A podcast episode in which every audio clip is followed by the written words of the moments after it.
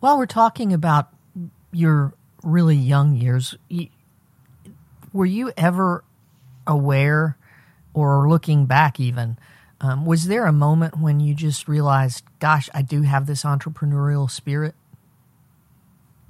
No, no, never. Whenever you get inserted into something just completely new, um, not only is there shell shock, but oftentimes your unorthodox approach can also bring maybe a bit of a refreshing viewpoint that others just don't have the ability to see.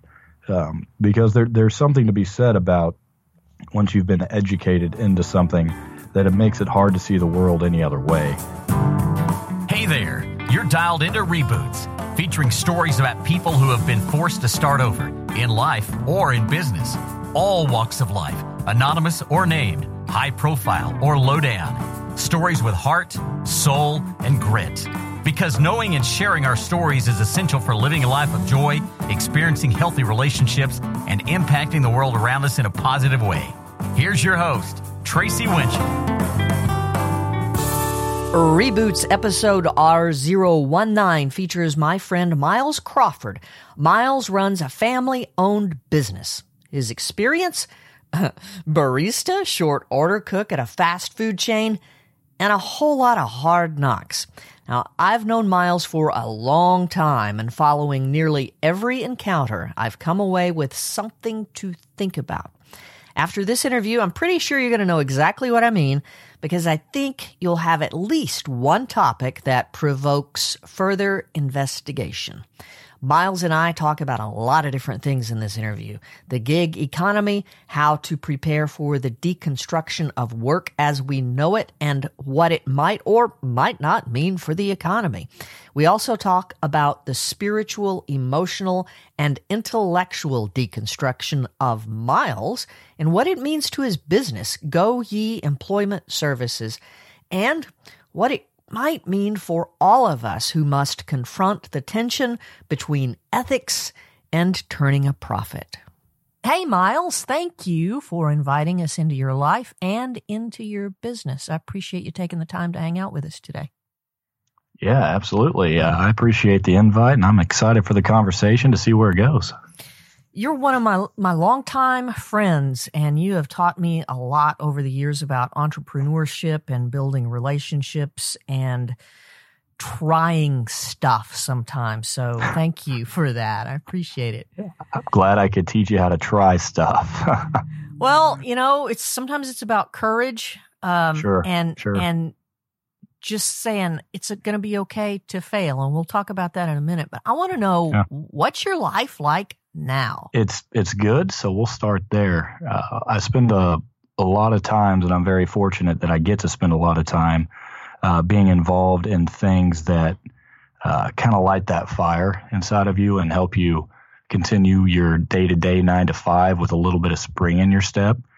Um, so you know, I've got a wife of many years now and two beautiful children who are coming up on that beautiful age as well of uh, seven and nine, I believe. They both just had birthdays. So um, spent a lot of time with them on the, uh, you know, nine to five here and uh, five to nine with them. And every waking moment is pretty much filled. But uh, so personal life is really consumed with that. Um, try not to work too much at home, but we're all victims of smartphones and technology. So that line gets blurred on occasion, but I'm I'm pretty proud of the balance. I think we maintain a good balance there. Um, and with work, like I mentioned, I, I get to spend a lot of time on initiatives that I support, initiatives that I believe in. Uh, some I'm a follower of, and some of them I'm spearheading.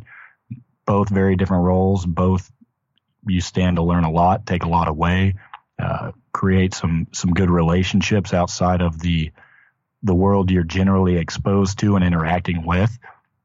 So that's uh, that's been really fun. Um, like I said, it kind of helps keep the spring in your step. I've been here at Go Ye for just celebrated 11 years in November.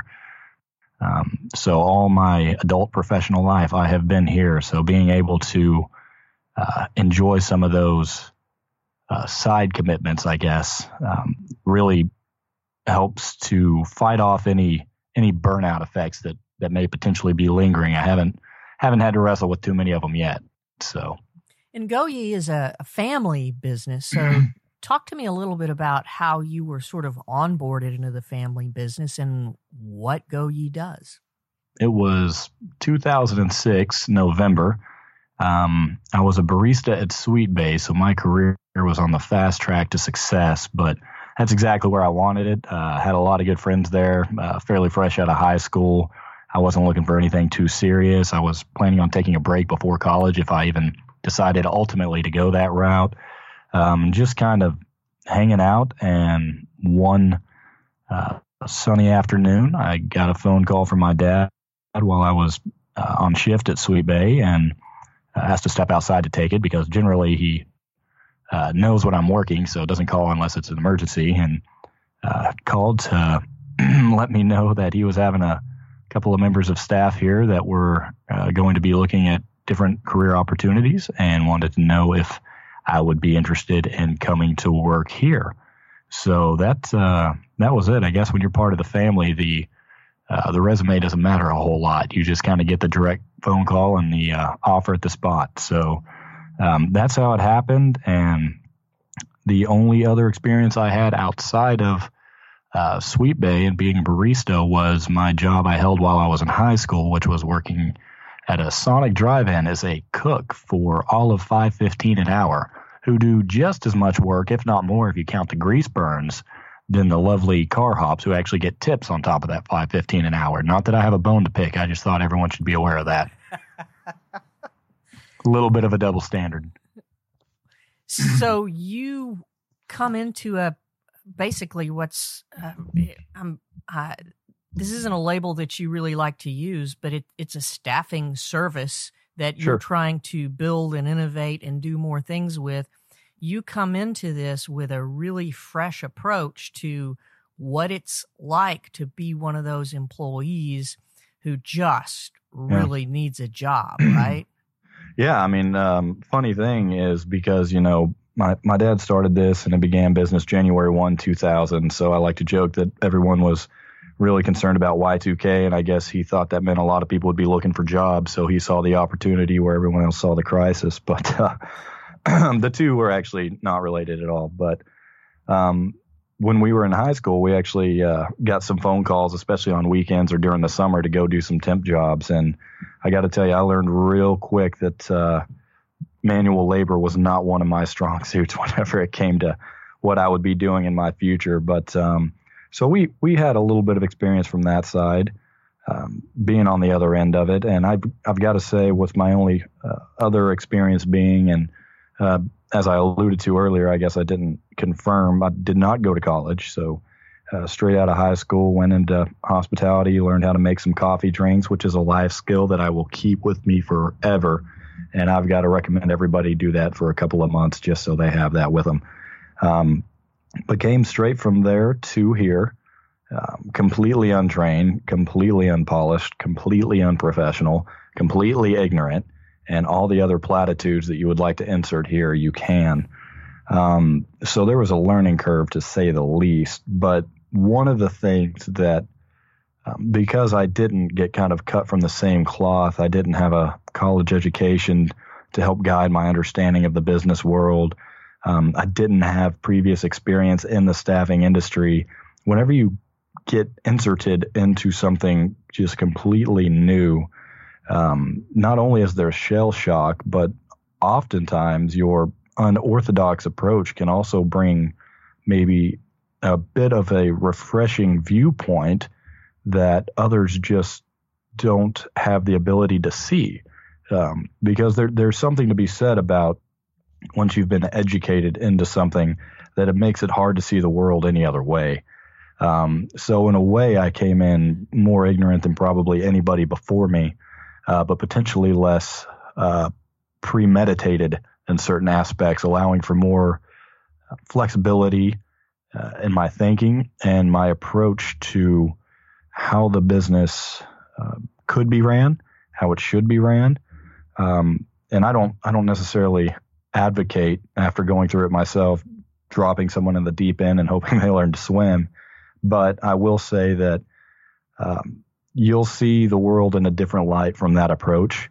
than if you kind of get guided in by uh, somebody that already has determined for themselves how they view the world. So there are definitely benefits to both sides. I I seek out, especially nowadays, mentors of uh, the industry, and I speak with people that have been in it and have done it for a lot longer than I have, and have reached a much higher level of success in this industry. There is something to be said for just not being dumb and seeking out wisdom when you can.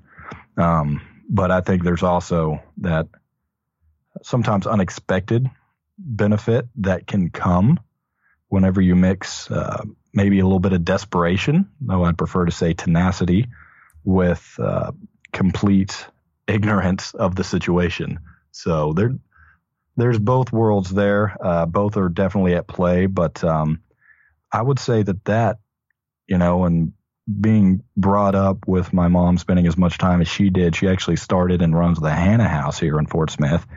Um, been serving people for longer than I can remember, um, really all of my life. And so, you know, growing up in a home where the main focus was helping and serving serving others, it's it's impossible not to somehow translate that uh, into what we do here. While we're talking about your really young years, were you ever aware or looking back even um, was there a moment when you just realized, gosh, I do have this entrepreneurial spirit? No, no, never. Um, I think uh, it's funny. I was reading through uh, some of the questions that we'd be covering, and I love that because that was the one that I had to stop and think about the most, to be honest. Um, I think it was always just labeled as ADHD. So, you know, whereas in the business world, if you see opportunities and you want to pursue them, you're an opportunist uh, you're a risk taker. But when you're younger and maybe you don't have that formal training, but you still have that insatiable curiosity, uh, it's almost like a, a a scarlet letter that that you have a lack of focus and you need to you need to learn what's valuable and what's important. Um, for me, knowledge is one of the most exciting things in the pursuit of it and new experiences. I'm I'm not a fan of the mundane. Um, I I can't stand being still for long periods of time. I can't. In the past, I was always critiqued that I couldn't maintain focus, and um, you know I needed to focus on the big picture and work towards my goals, and you know everything else. But uh, as mentioned, I I never really realized I had an entrepreneurial spirit until other people started saying that. Uh, a few years into um, Go Ye, when I started understanding how our business and our industry connected to so many other businesses and industries. Because when you're in staffing yeah you're in staffing but you've got to be aware of the industries you're staffing which could go from industrial and that could be light or heavy. It could go into construction or that could be road construction residential construction commercial construction um, that could go into IT. I mean, now you've got coding, you've got healthcare. What does healthcare mean? Is that an EMT? Are you a are you a nurse? Are you an RN? Are you an LPN? Are you a CNA? Are you a medical assistant? What what does this entail? And you start having to learn all these different industries that you're having the opportunity to service because you can't service an industry if you don't understand their needs. Um, so this was a dream for somebody with quote unquote ADHD uh, to be able to justify my diversified interest and have a lot of different things and uh, to learn about on an ongoing basis. I mean, we still get different occupations today that I'm learning new things about new equipment they need to operate and new certifications and all sorts of materials and processes. And um, so, yeah, until I, like I said, until other people started uh, referring to me, um, I guess more often than not as an entrepreneur. I was invited to go speak um, on behalf of entrepreneurship a few times when I was younger too. I'm, I'm only 30 now, but 24, 25, and I think that's when I started realizing that maybe that explains some of these uh, diagnoses I've been getting. Maybe that's the underlying condition. Uh, so that's kind of how that came. It wasn't any, you know, I'm nothing that's too groundbreaking. I was happy to know that I had a label to put on it that uh, that justified my actions and my my intense uh, curiosity. You and I have talked a lot about how difficult it is for people in certain situations to find employment. And you and your agency do a lot. And in your role uh, on on the state's workforce employment board you advocate doing a lot of different things for the people who are either underemployed or difficult to employ but for one thing. Oh yeah. We uh the terminology for that is either a hard to serve population or a population with barriers to employment um, and yeah, as you alluded to, I'm the current chair of the Western Arkansas Workforce Development Board.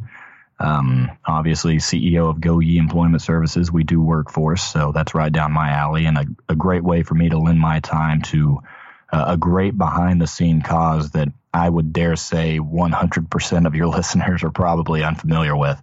Um, it's a great organization. I just appointed for, I was just appointed for my third term as chair of that organization. I have learned so much about the different organizations that exist. I mean, in Western Arkansas specifically, but also across the state um, for people that have barriers to employment. Maybe you know they're they've been incarcerated previously.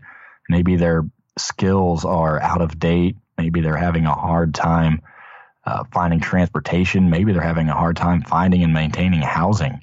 Um, there's myriad different quote unquote barriers to employment. And I want to say almost just as many organizations that exist to help people in those places. So you have Arkansas Rehabilitation Services who can help people uh, get resources, job training, coaching, employment placement. Um, anybody dealing with physical or mental rehabilitation needs. So I've got one more question just in general about workforce employment and stuff like that. Um, this is yeah. as late as we've ever gone before we got to your reboot story, but I, I, from from a national and a global perspective as a workforce professional. Thank you.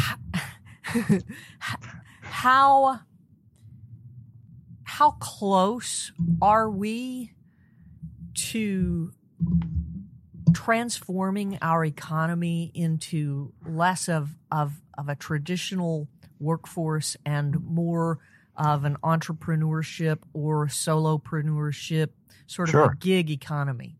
Yeah. Is that coming? Well, um, you know, the talk of the town is that the gig, com- gig economy is not only coming, but it's inevitable.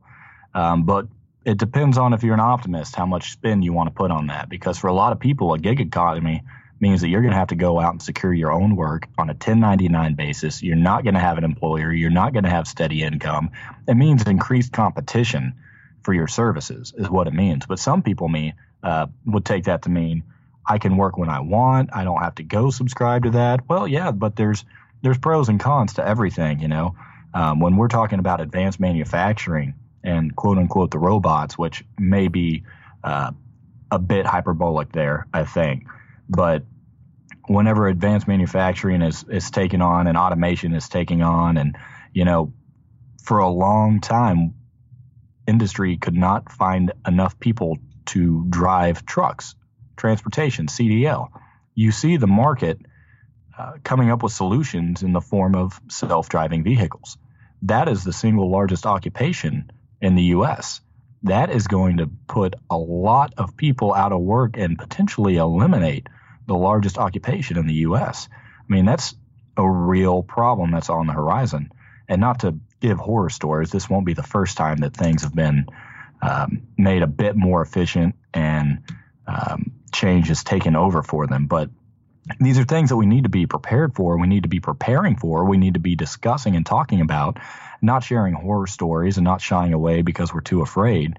Um, we need to lean into the discomfort and we need to tear these things apart and we need to say if X happens and Y is the result, how do we fix that to get to Z? So, you know, if we're looking at a gig economy coming, what does that mean for competition? Is there enough competition if there's not really enough employment for people to even maintain full time work anymore? Really, maybe even part time work. If we're shifting towards a gig economy, that means you're you're essentially working piecemeal. You're picking up a job at a time, like a contractor or a brick mason who would maybe secure a mailbox here and a fence there.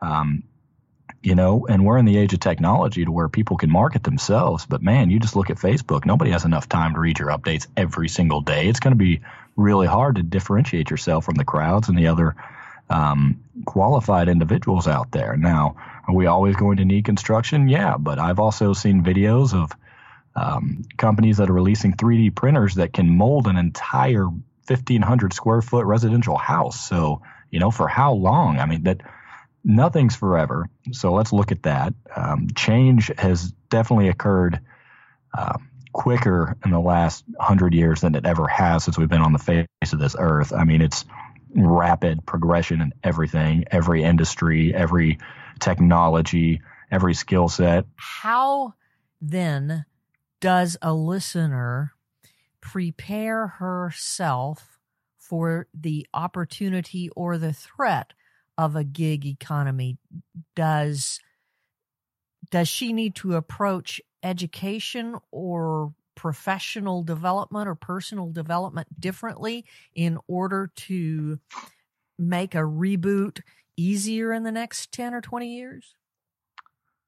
Well, because unorthodox views and approaches are my specialty, allow me to take another one. Um, I believe that the only thing um, that is going to be unique or proprietary to every single human being is their existence, their fears, their excitements. And I think the only way to do yourself uh, any sort of service for the future is to be true to those because you're going to be the only one that feels that is capable of exactly what you are. Honestly, I think it's going to be, you know, what what do you love to do? And I think you'll start. Hopefully, I think that's one of the ideas that everybody really has, right? About uh, you know the robots take our job. Oh, thank God, I can finally play music. I can finally paint. I can dance. I can sing. I can go fly kites, walk through the woods.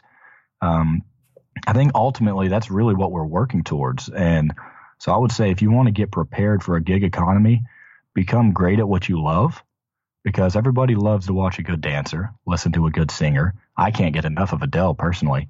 Um, I mean, whenever you you find that niche of whatever it is and you excel at it, you're you're going to be able to generate a revenue off of it, no matter how out there you think it is. People love extraordinary talents. Let's talk reboot.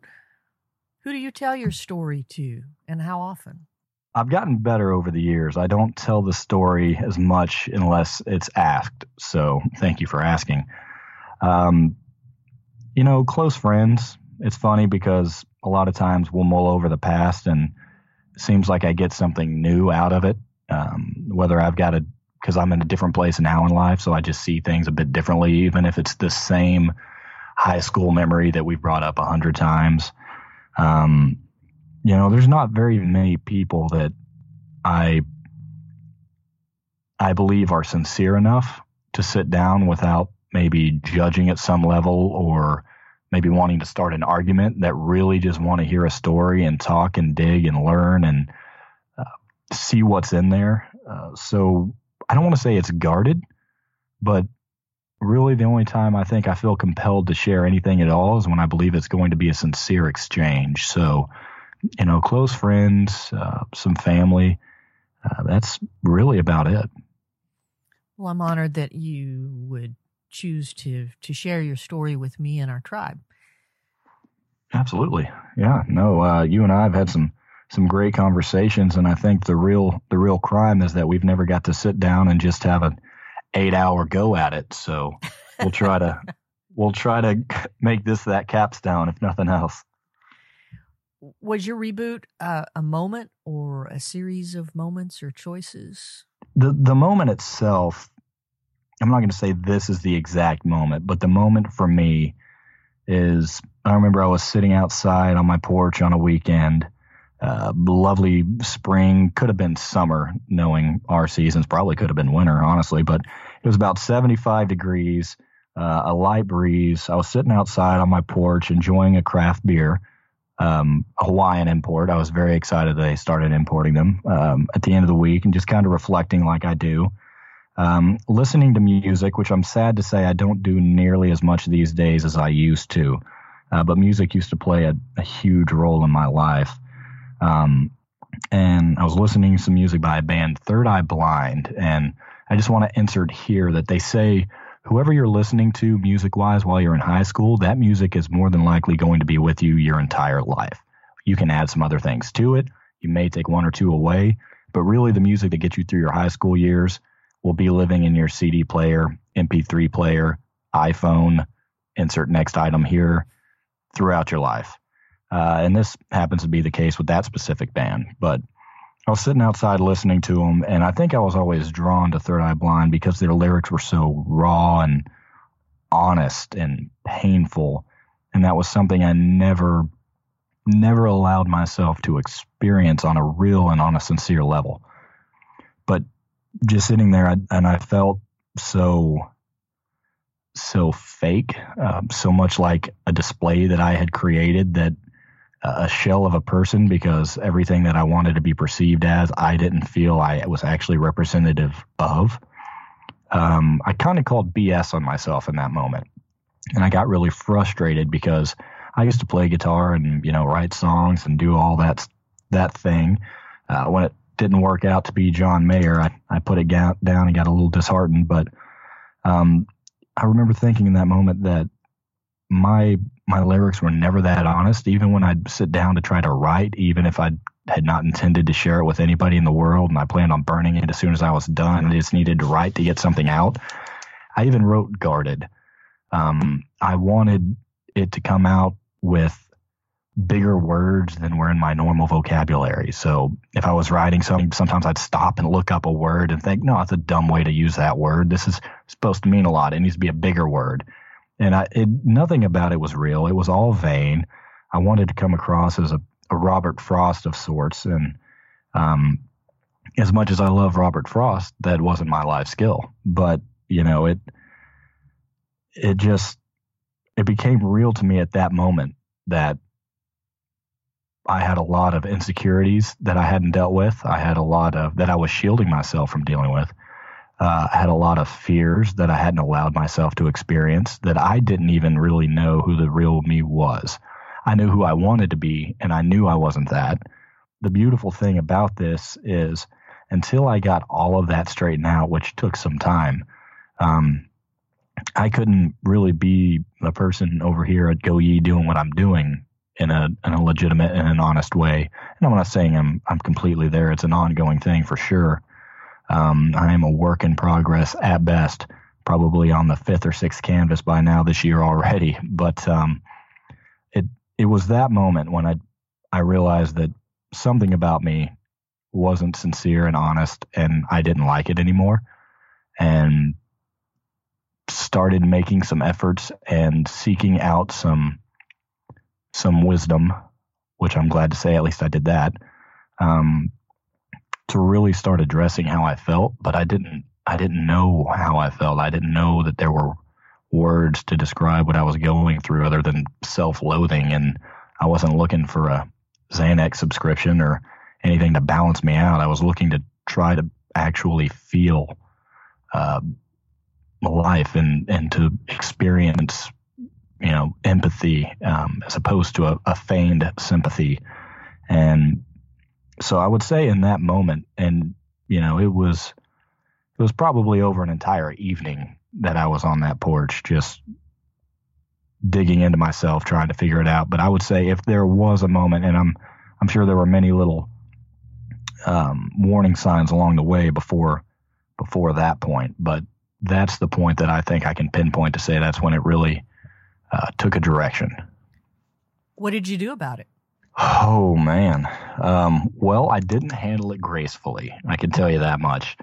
Uh, the whole "you don't know what you don't know" thing. Like I said, uh, I, I started a journey, and because I was calling BS on myself I often found myself calling BS on others. And because I had no more um, patience with myself, I had no more patience with others. So that was that was a big problem. And because I had judged myself so hard, I began judging others hard. Um, so I did not exit with grace. And I'm sure um, still have some friends around from that time period who experienced me and some family, and I'm sure they could vouch for that one easily. Um, did not handle it with grace. I did. I didn't know what was going on. It's, uh, I guess the term you could put to it, and that folks put to it, is called a deconstruction type phase. Um, and it's where everything that I had kind of claimed to believe, I, I one day I hit that wall listening to the beautiful lyrics written by Stephen Jenkins that night, and um, just kind of got real with myself, stripped it all away, and I went through probably two or three years, and it, it's still ongoing, but it's it's not nearly as intense as it was for those two or three years. I think I was 24 or 25, probably when that happened.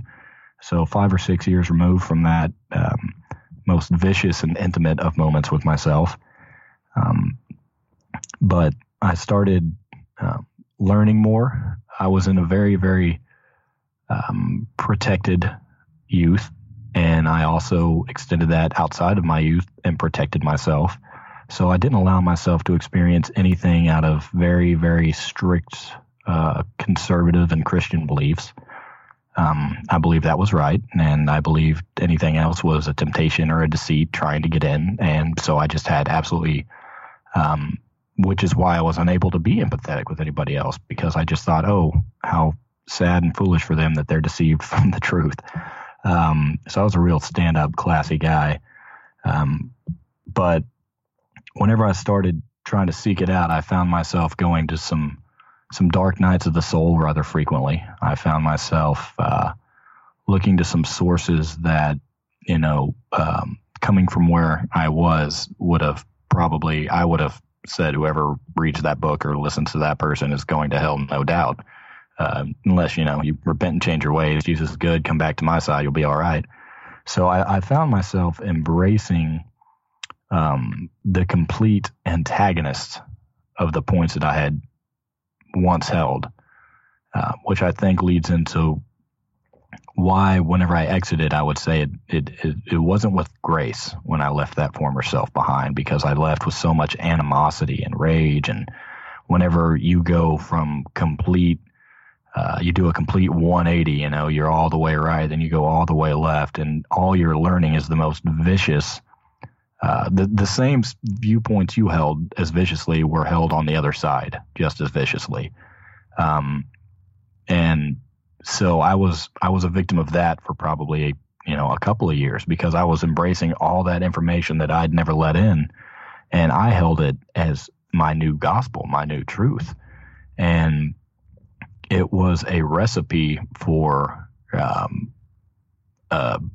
disaster, I guess you could say. Um, I, I don't regret any of it. I wish I absolutely, and I'm too stubborn to have taken a guided guided trip through this anyways. But I wish I would have had a little foreknowledge about what I was getting myself into before I did it, because you know this is whenever you know Richard Dawkins and I mean the, they were called the Four Horsemen famously with uh, uh, Christopher Hitchens and Daniel Dennett, and then I would read, I mean, things as innocent as Bill Nye the Science Guy as well. So it wasn't just all hardcore, but uh, you would read, you know, Freud. You would read just the critiques of everything that I came out of, and uh, like I said, there, there's some value and some merit in definitely knowing both sides and understanding where they're coming from. My problem was is I went from perceived truth to perceived truth, and it took me a few years to realize that neither uh, neither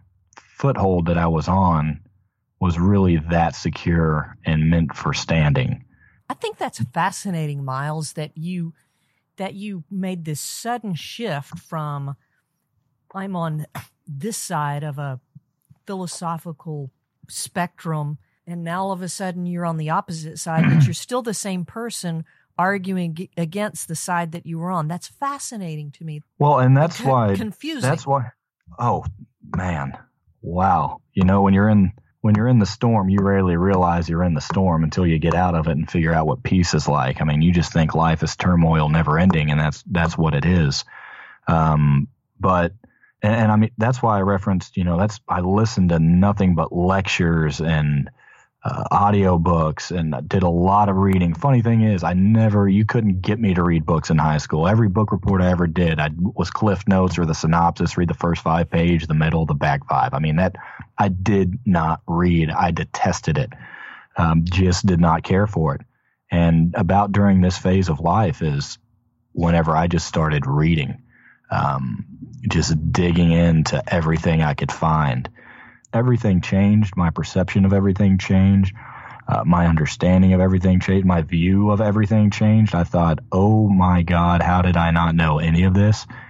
That's been my life's MO is uh, going into things unorthodox and, you know, not prepared the way most people are. Uh, but that allows me to have takeaways that other people are not going to have. So I am, I am unique in the thoughts that I hold. I can say that. This has been an unorthodox interview, and I, and I can't leave this spot without asking you where are you now with this sort of ongoing transformation of how you view life and faith and the world? I liken myself to a couple of things, but in this uh, sort of a, sort of a forward moving pendulum. Um, it seems like most things ever since that night that I would come up on, I would swing full right and then I would swing full left. But I, am I'm forward moving in that after I've just really dissected into a specific topic for a, an amount of time and I feel like I can come to grips with a resolution, whether it's right or wrong. But for me, I can come to grips. I'm usually somewhere back towards the middle. I've swung back that way. And then I'll move on to the next one and generally swing right then hard left and kind of come back to that middle ground and and move forward. Um, and I liken myself to, oh man, I don't think I'll ever find land again. And I say that to mean I don't think that I will ever be able to say this is the absolute truth about anything and rest and leave it at that again. Um, I've I've claimed, I've laid my claim to certainty and uh, was stuck on certainty on both sides of the fence. And I've got to tell you, neither side has a monopoly on truth. And both sides have some misinformation and maybe all good intentions, but unfortunately some misunderstandings. And one thing that I refuse to do these days now is subscribe to any doctrine, to any orthodoxy, to any, you know, and people say it all the time I'm an independent. Uh, uh, no political party or an affiliation. They ask me who you vote for, and it's such a loaded question. It drives me insane as if as if there is black and white, as if there is right and wrong, as if you really know it and these other people just don't. They just they've missed it. I mean, it's a very very prideful view to hold that whatever you're trying to say that you're right about means that there's no room for somebody else's truth to also coexist. And ironically, I used to make fun of those coexist stickers I'd see on signs and, uh, you know, on the back of cars and things like that. And I thought, oh, those cowards, they're, you know, too cowardly to take a stand for anything. Um, no, I think it's pretty where I'm at for me, if I ever took a stand, I think I would consider that cowardice because I'm too afraid to explore the outer realms of what another truth may have, uh, what it may hold. Uh, since this journey, I've been fascinated with social justice.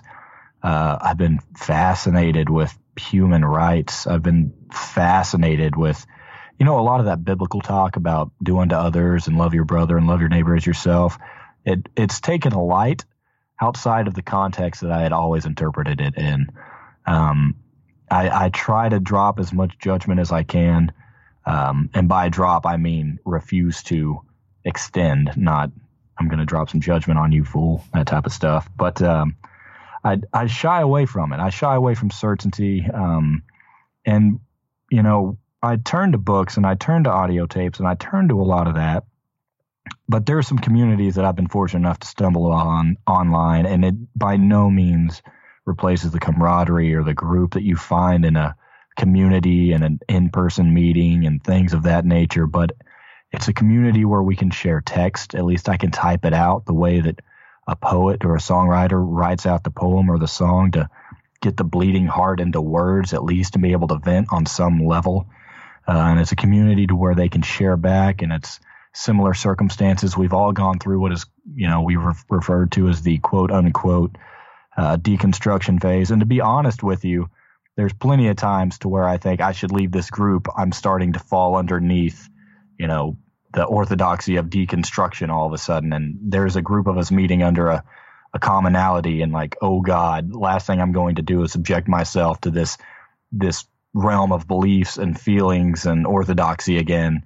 And just about every time I say that, I uh, I realize maybe it's not a horrible thing to have 20 people from across the entire world that you can just vent your soul to every now and then. Um, but I by no means hold what they say as doctrine, and we we debate each other often, which is one of the uh, more refreshing things about it is that we don't hold the same views. Um, but you know, knowing knowing me, give it six more months and I'll be out of there for the same reasons I've been out of everything else. I just I I can't plant a flag in one place for too long. I I liken it to kind of being on a ship and at sea and I don't plan on seeing land anytime soon. And as a matter of fact, I think I'll just get used to living on the waters. It's never felt so good to not be certain. I've never I've never felt more certain about anything in my life to say uh, the paradox there. But I mean, in three months, I'm going to be calling bullcrap on what I said three months ago because I've learned something new that's changed. And let's come back a little bit to the love one another and how you view that differently, especially in terms of human rights and yeah. and justice and things like that. Sure. That plays a huge part in the services you provide with your business because I understand enough about your business, I think, to know that your your revenue comes from servicing employers. Correct. But when I hear you say that you take a whole different view of love one another than you once did. And I see yeah. You placing a lot of professional and personal emphasis from a knowledge perspective and from a passionate perspective on serving people who have barriers to employment. I think that's where you take your stand, Miles if you could call that a stand, yeah.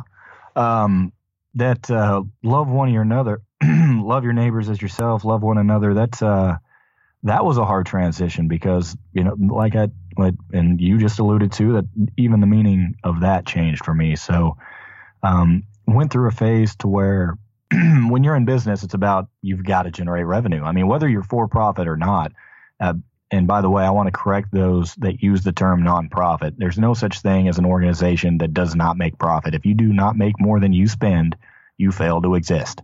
You can call it a tax exempt organization. I'll I'll allow that. Well, let's not call anything nonprofit. You have to generate revenue over and above what your expenses are. That's just basic existence principles. So you've got to eat food to stay alive. I mean, that's that's all there is to it. Um, but I started getting real caught up in the human rights, and I, to the point to where this industry, um, they are in service of the employers. And you're, you're 100% correct. We do not charge job seekers at all a dime for anything unless they steal equipment or something of that nature. Um, but we do not charge them to help them with our services and to place them and to help connect them to resources and to get them jobs. We, we do not charge for any of that. Uh, we charge our employers. So, as you would expect, our industry tends to lean towards the side of employers and take the side of the employer. So, when there are discrepancies, which are inevitable in this industry, you'll have an employee come to you and say, This employer is not treating me right, or they're doing things unethically, or they're not following safety codes, or, you know, there's harassment going on and there's defamation and everything. And then you've got your employer who's paying the light bill, and you've got to go to them. And they say, no, that's not true. This employee just, he can't handle correction. I just tried to correct him and he flipped off and blah, blah, blah. Now you've got two sides of the story. Whose side do you think our industry takes every time? It's going to be the employer, the guy who's paying for the light bills. And while I was having this transition, um, it was hard because I actually lost a client over continually telling them that we were not going to be able to do X, Y, and Z to these employees who were reporting them for these safety violations and for unprofessional conduct and everything. And it got to the point to where, um, and we had we had big big plans to payroll their whole company and uh, do some other things, and we unfortunately couldn't work that out.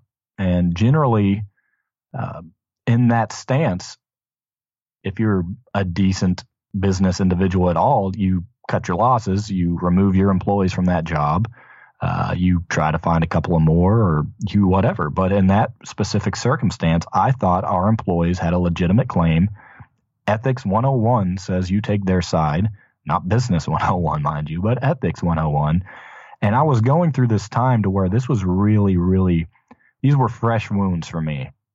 And I, I was taking it literal like I don't know if we're actually supposed to or not, but I I tried to take it literal and I and I did. And we lost a large client over one or two employees. Um, very very bad business decision. Um, and no, believe it or not, I wasn't able to just sleep that night. It it wasn't that easy. Talk about an internal conflict. I mean, as a family business, I'm by no means a selfish monopoly on the industry here. I'm uh, trying to pay for kids' dance lessons and uh, soccer classes, and my wife goes to college and works part time, and I mean, we have expenses that we've got to cover. We have groceries, you know, what my parents are a part of this, and you know, the whole family's involved, and I mean, so that these are not easy decisions. When you decide to take radical messages literally, it's never going to be an easy decision, ever. I mean, that that was one thing that struck me uh, identify with the Christian faith or not, a lot of people respect the uh, the picture and the image of Jesus as he was portrayed. And you know, he said, "Carry your cross." And a lot of people are like, "Well, this is my cross to bear." Do you realize that his cross was the instrument that killed him? That literally he carried it until the most painful death. If you're really carrying your cross, you're carrying the tool of your own death and deconstruction and just uh, I don't think that we understand some literal meanings of some of these things. And, you know, for me, I, I talked real, real righteous about myself about, oh, I'm carrying my cross as my burden to bear. And I, I may be digressing a bit here, but I mean, when you start taking these things literally and you see them in a light that you've never seen them in before, um, you start having some radical experiences and some radical views. And uh, you can see that black and white are no longer the only two colors in existence. Um, you know, and I'm not even talking about gray. I'm talking about Roy G. Biv, red, orange, yellow, green, blue, indigo, violet. I'm, you put the full spectrum on display. There's there's a lot more going on. Um, so you know how we how we build that into our own business is it's one day at a time. It's a case by case basis. It can't be a blanket policy that you put into place. Um, every situation is different, just like every person is different. I mean, yeah, you've got to have, uh, you know, your policies and procedures in place. You've got to have contracts. You've got to have unanimous enforcement and uniform enforcement and uh, everything of that nature. I mean, to not get sued and everything. But I, what I've learned is generally, if you're not acting with malicious intent and you can document well why you acted, if you're acting with integrity and with good intentions and this is by no means considered legal advice. I want to throw that in there. But this is how I approach it. Um, if you're acting ethically and you're acting with the other person's best interest in mind, you're generally going to be okay. Um, you may not make money on that specific day or week or month. Um, and you know that's that's another thing that people need to ask themselves before they they get into entrepreneurship or uh, small business is can I handle the paradox of I have to generate a profit while still trying to you know do the Lord's work or whatever it is you know be a decent human being because sometimes being for profit can be a direct contradiction to everything in you that says, but I should just help this person out this time because I could. But you can't. I'd say the best preparation you can you can give is to continually practice empathy, um, continually practice considering the well-being of others, continually keep those at the forefront of your mind, and obviously there's plenty of people that try to take advantage of things. And if you're continually practicing this stuff you you'll you'll catch on to sincerity. It, the whole world is a world of paradox that you just take one paradox at a time. Best book in 2017 that our listeners can benefit from? Oh best book in 2017 now i started doing this thing about four years ago um, maybe five years ago, you know, kind of coinciding with the little journey I talked about, to where um, another benefit of having an office and a printer, I worked up uh, a three tabled, uh, well, three column table for book, author, and then a short little synopsis or takeaway that I had about it, and then date that I finished it. Because I wanted to be able to look back on my life and reflect what I was reading at what times. And I think that correlates a lot to my uh, actions and memories for that period of time. So I'm consciously going back through my 2017 list and trying to remember which one um, doesn't necessarily have anything to do with what we've talked about yet. But there was a book called War is a Force That Gives Us Meaning by Chris Hedges. And it's got to be one of those out there outlier topics that you just are interested in for some reason or you want to know. Um, but he was a war correspondent uh, in Sarajevo and, and Middle Eastern region for years. And he writes about um, the addiction that not just countries, individuals have to war. Um, and if you've seen the movie uh, Hurt Locker, at the end of it, it, there's a scene where it cuts away to him in a grocery store uh, buying groceries, and cuts away to him uh, cleaning out gutters and just doing these really daily, mundane, you know, honeydew list tasks, and he's just like empty. And the the movie ends with uh, a plane or a helicopter landing and him in full gear jumping back out into the war zone. I mean, it's once you get that addiction to that constant rush, that constant fear, that constant uh, adrenaline, it just can't be replicated by by things in this area. And so this book was about the effect that it has on people who serve, um, PTSD included and he does a fascinating or took part in a fascinating study or cites a study to where people who were in uh, a constant battlefield area for 25 or 30 days or something like that continually 98% of them tested for psychotic symptoms when they came back from war the other 2% had already tested for those symptoms before they went so it it in unalterably changes people whenever they go to war. And it kind of allows you to not disconnect yourself from the war cry that maybe we have very often as a proud country to defend our rights overseas and uh, you know our protections and what that means it it helps you put in perspective by no means all but maybe this casualty this cost and maybe it helps you appreciate it more. Maybe it helps you rethink how you feel about that. Maybe it re- helps you rethink what you consider to be uh, an actionable item to mandate that type of response and just the effects that it has on these people and and not just the soldiers but the citizens in that area and even the war reporters. He he uh, was very open and mentioned having a heavy heavy heavy drinking problem for four or five years or something of that nature. A couple of years after he came back to deal with the level of PTSD that he had developed just from being in these combat zones.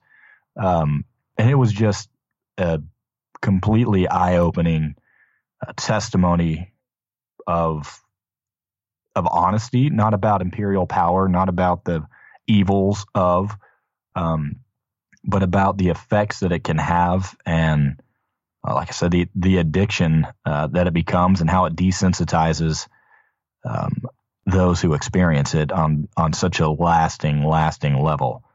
So that was um, a real real moving book. And on top of that, I would add the new Jim Crow. I'm not going to go into nearly as much depth about that, but that was uh, that may have been late 2016, but that was another just eye-opening, uh, painful, painful book to read. That one is already on my list for 2018, but I uh, I'm just about to add the uh, Chris Hedges book. Thank you. Yeah. This has been so much fun. I, I just, I, I always appreciate sitting down and talking to you because you're, you're, you're free to give your, your wisdom and your, uh, if you can call it that. Yeah. Your, your hard won wisdom. Yeah, I would say that. So, um, thank you, my I, friend. Thank you for your time. Absolutely, thank you. It's always it's always good to, talk about this when I can because, uh, as I mentioned earlier, I don't often get to just sit down and and share. So this is. I think I told you before we started that I would probably say some things that surprised me, and I'd learn a little bit about myself just because whenever I I tend to get into to depth and detail on some of these things that have lied dormant for some time, I have some new wisdom or knowledge that I have gained since the last time I discussed them, and I can I can come to new realizations the more I talk it out and uh, discuss these things. So I I appreciate the opportunity, and I'm sure I will take as much away from this as you get to. Thank you, my brother. Appreciate Thank it. Thank you. Yeah. Wow, Miles, thank you for taking us inside your own deconstruction and your approach to learning, doing business, and really taking a hard look at how we treat other people. Now, if you're interested in learning more about Go Ye or the current labor force, maybe some issues, the future of work, stuff like that, check out Miles' brand new podcast. It's called, appropriately enough, the Go Ye Podcast, and it is hosted on Podbean. We will share a link to those episodes in our show notes. If you have a question for Miles, if you want to ask him to speak to a group or talk to him about business, um, he says email is the best way to hit him up. It's miles at goyee.com. Now, if you know somebody who could benefit from hearing Miles' story, would you share this interview? And hey, let's be kind to one another and to ourselves. I'm Tracy Winchell, and we'll see you next time. We hope this episode has helped you in some way. If so, we'd love to hear from you. Maybe someone you care about might benefit from the Reboots podcast. It's easy to share from our website, rebootspodcast.com. The Reboots podcast is a production of Winchell Storyworks Incorporated, a company dedicated to helping businesses and individuals know, share, and live their stories in order to impact the world around us in a positive way and to achieve financial freedom.